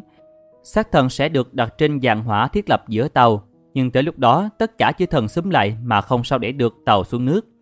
Odin nói, cả những người khổng lồ cũng tỏ ra thương tiếc Balder. Ta nghe thấy tiếng sấm khóc than của họ. Vậy xin chư thần hãy dẹp mọi thù hận với giống người đó và nhờ họ giúp chúng ta một tay để chiếc thuyền này ra biển. Một sứ giả được cử đi Jotunheim và một nàng khổng lồ khỏe nhất xứ đó tên là Hyrokin tình nguyện xin tới giúp liền. Nàng cưỡi một con sói khổng lồ, dây cương là một con rắn tới nơi. Nàng nhảy vội xuống và ra nắm lấy mũi tàu, gò lưng kéo mạnh ra biển. Chiếc tàu nặng là vậy, bỗng chuyển mình trôi phăng phăng. Đáy tàu xiết mạnh trên đá, lửa tóe ra bốn phía, và khi tàu đã xuống nước thuận đà trôi phăng ra khơi, khiến chư thần hốt hoảng, tử phen này mất tàu. Mai sau, hai Rokin đã lội nhanh xuống biển, ngoài người ra tóm được đuôi tàu. Thế rồi xác bào đơ được đưa lên tàu, đặt trên giàn hỏa, gồm những cuộn lụa và len đẹp muôn màu lấp lánh, chỉ vàng do chính những tên thọ lùng khéo léo dệt nên. Nàng Nam Na được chư thần đặt nằm xuống bên cạnh chồng. Cả con ngựa trận của bao đơ cũng được gác lên buộc trên đó với đầy đủ yên cương, nạm kim cương để nó sẽ dẫn chủ trên đường về thế giới âm u của Hela. Thần Thor rút búa ra. Một tia lửa từ lưỡi búa chiếu xuống, đốt bén đóng lụa là quý giá. Phút chốc, lửa bừng lên cao ngất chiếu sáng đôi khuôn mặt rạng rỡ của Baldur và Namna. Sau cùng thần Odin đặt lên dạng hỏa tận vật của thần. Đó là chiếc vòng Braufir. Cứ sau 9 đêm lại có 8 cái vòng khác rơi ra cũng bằng vàng rồng, đẹp và sáng như vậy. Khi đặt vòng phi xuống, thần Odin nói con hãy giữ bảo vật này mang theo xuống thế giới của Hela. Con đừng bao giờ quên những người thân quý mà con để lại trên thiên đình Asgard. Sau đó Hai Rokin để chiếc tàu. Chiếc tàu lấp lánh muôn vàng báo vật dưới ánh lửa bốc cháy huy hoàng. Lừng lững ra khơi chiếu sáng rực cả vòng trời. Trên bờ biển đứng ở hàng đầu là chư thần, thần Odin và nữ thần viska thần Valkyrie cùng hai con quạ, thần Frey với cổ xe do con lợn rừng bòm vàng kéo, thần Hamdai cưỡi con ngựa Gustav, nữ thần Freya với cổ xe mèo kéo, sau chư thần là đám người lùng và đám người khổng lồ miền băng giá. Tất cả đều kênh hết những xích mích hận thù truyền kiếp. Chỉ thấy đôi mắt ai nấy ứa lệ nhìn theo chiếc tàu lửa chở xác bao đơ, đương từ từ mất hút dần dưới đường chân trời và mặt nước gặp nhau. Chẳng bao lâu bóng tàu hoàn toàn khuất hẳn, chỉ để lại đằng sau một vùng hồng ánh lên đỉnh trời. Đó quả thực là cảnh hoàng hôn của thiên đình. Bao đời trẻ đẹp chết đi, thiên đình Aska chìm trong bóng đêm dằn dặt của niềm tiếc thương, sầu hận thiên thu. Phụ chú Trong thần thoại thế giới hiếm có truyện tả cái chết vừa huy hoàng vừa khốc liệt như truyện cái chết của thần bao đời trên. Tính chất vừa huy hoàng vừa khốc liệt đó đã phản ánh quá sức trung thành nếp sống kiêu hùng hồ hải của dân tộc Bắc Âu, quê hương của đám hải tặc Viking đã đi vào lịch sử. Đứng về phương diện biểu trưng, có thể truyện trên giống như truyện nàng Persephone, biểu tượng mùa xuân của Hy Lạp. Khoảng thời gian 4 tháng Persephone xuống âm cung với chồng thì trên dương thế là mùa đông tuyết phủ, cây cỏ tàn lụi. Nhưng cũng có thể truyện trên là để tượng trưng cho cảnh cả thần và người và vạn vật cùng bị hủy diệt khi tới thời băng giá sau này. Chương 14 Loki bị trừng trị Loki làm sao tránh được hình phạt khi thấy các thần giận dữ, y đã cao chạy xa bay, lẫn trốn lên một miền núi, giữ một cái lều có bốn cửa để có thể nhìn được tứ phía. Y còn làm một cái lưới để bắt cá. Thần Odin tức khắc khám phá ra chỗ ẩn của y, tới bắt y. Loki vội vã biến hình thành con cá hồi nằm ẩn trong một hốc đá dưới lòng suối. Chư thần bèn lấy chính cái lưới của y thả xuống suối. Loki sợ quá nhảy lên. Thần Thor vội nắm lấy đuôi, bóp mạnh đến nỗi loài cá hồi từ đó có cái đuôi thật ngỗng rồi các thần mới cột y bằng dây xích, bắt một con rắn độc treo trên đầu cho nọc rắn rõ từng giọt xuống mặt y. Và y là Shiguna ngồi bên cạnh cầm chiếc ly hướng nọc rắn. Nhưng khi nàng ta đem ly đổ đi, nọc độc tiếp tục rơi xuống mặt Loki, khiến y đau đớn dễ dụa, làm trái đất rung lên. Người ta gọi đó là những trận động đất. Chương 15 Ragnarok, hoàng hôn của chư thần Tất cả các quốc gia miền Bắc Âu đều tin tưởng rằng sẽ tới một ngày tất cả các thần ở Valhalla và Niflheim, dân cư Jotunheim, Alfheim, Midgard cùng nhà cửa sẽ bị hủy diệt. Ngày tận thế đó sẽ có điểm báo trước. Thoạt tiên sẽ có ba mùa đông liên tiếp, tuyết sẽ rơi phủ kín bốn góc trời, sương lạnh gió thổi cắt da, luôn luôn có bão tố, mặt trời ủ dục. Tiếp theo là ba mùa đông nữa, không có mùa hạ. Trong suốt ba mùa đông này, chiến tranh bùng ra khắp nơi. Trái đất sẽ kinh hoàng mà rung lên, biến động sóng thần dâng cao ập tới, thiên đàng sẽ làm đôi, người chết như rạ, là mùi cho những con đại bàng. Còn chó sói Fenris bây giờ sẽ bứt đứt dây xích. Con rắn Sumengader ngồi lên khỏi đại dương, Loki cũng mở được dây xích trói, gia nhập vào đám chống lại chư thần dưới quyền lãnh đạo của Sunter.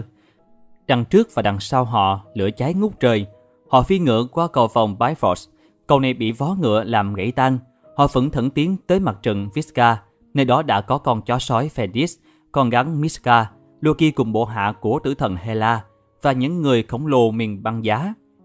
Thần Hamdai bấy giờ mới đứng lên thổi chiếc tùa và Jala để triệu tập các thần cùng các vị anh hùng ra ứng chiến. Các thần xung phong, thoạt tiên thần Odin xông vào đánh con chó sói Fenris nhưng bị bại. Con trai thần Odin là Vida hạ được con chó. Thần Thor thì giết được con rắn Sumengarden.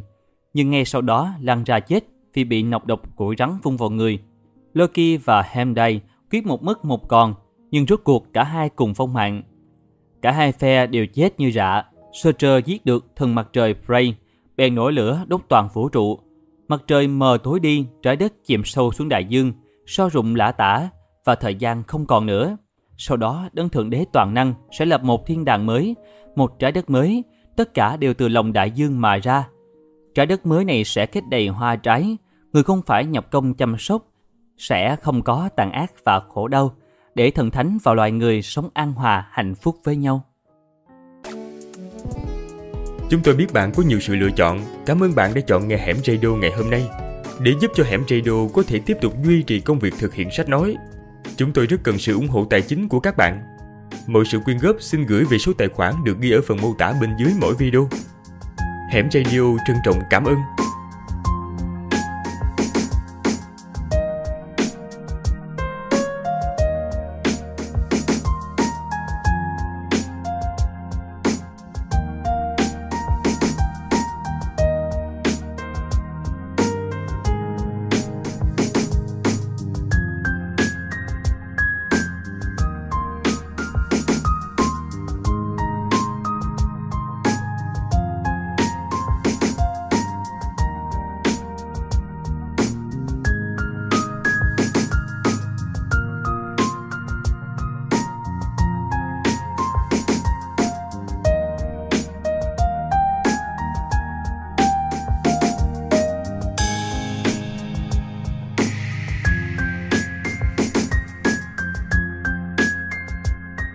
Chúng tôi biết bạn có nhiều sự lựa chọn. Cảm ơn bạn đã chọn nghe Hẻm Radio ngày hôm nay. Để giúp cho Hẻm Radio có thể tiếp tục duy trì công việc thực hiện sách nói, chúng tôi rất cần sự ủng hộ tài chính của các bạn. Mọi sự quyên góp xin gửi về số tài khoản được ghi ở phần mô tả bên dưới mỗi video. Hẻm Radio trân trọng cảm ơn.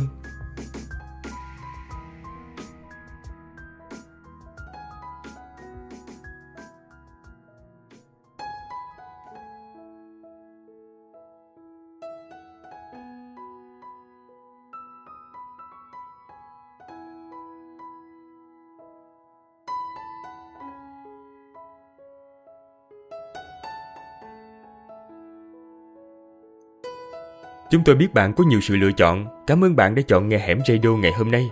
Để giúp cho Hẻm Radio có thể tiếp tục duy trì công việc thực hiện sách nói, chúng tôi rất cần sự ủng hộ tài chính của các bạn. Mọi sự quyên góp xin gửi về số tài khoản được ghi ở phần mô tả bên dưới mỗi video. Hẻm Radio trân trọng cảm ơn.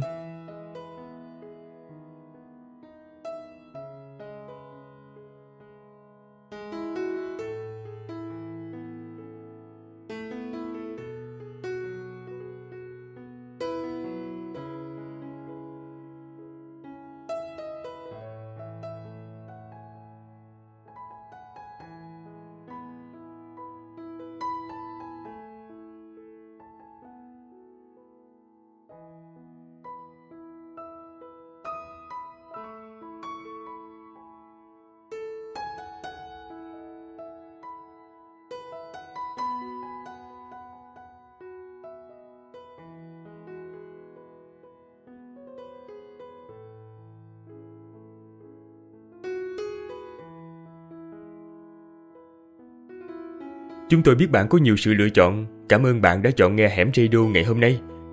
Để giúp cho Hẻm Radio có thể tiếp tục duy trì công việc thực hiện sách nói, chúng tôi rất cần sự ủng hộ tài chính của các bạn. Mọi sự quyên góp xin gửi về số tài khoản được ghi ở phần mô tả bên dưới mỗi video. Hẻm Radio trân trọng cảm ơn.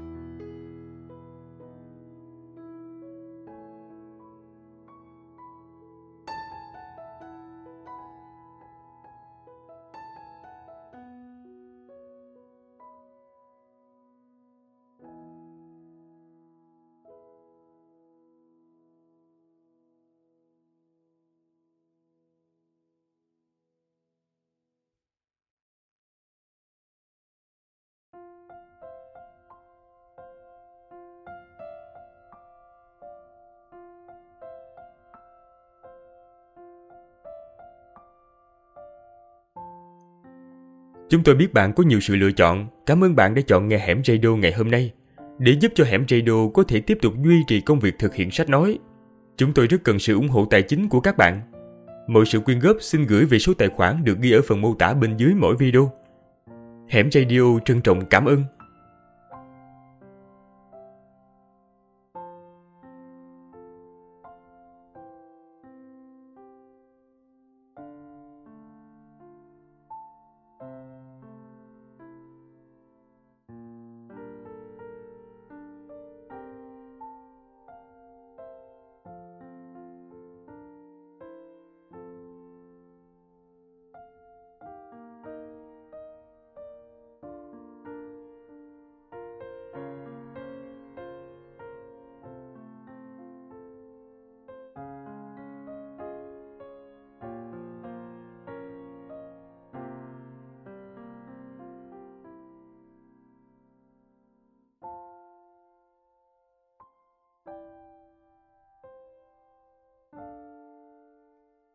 Chúng tôi biết bạn có nhiều sự lựa chọn. Cảm ơn bạn đã chọn nghe Hẻm Radio ngày hôm nay.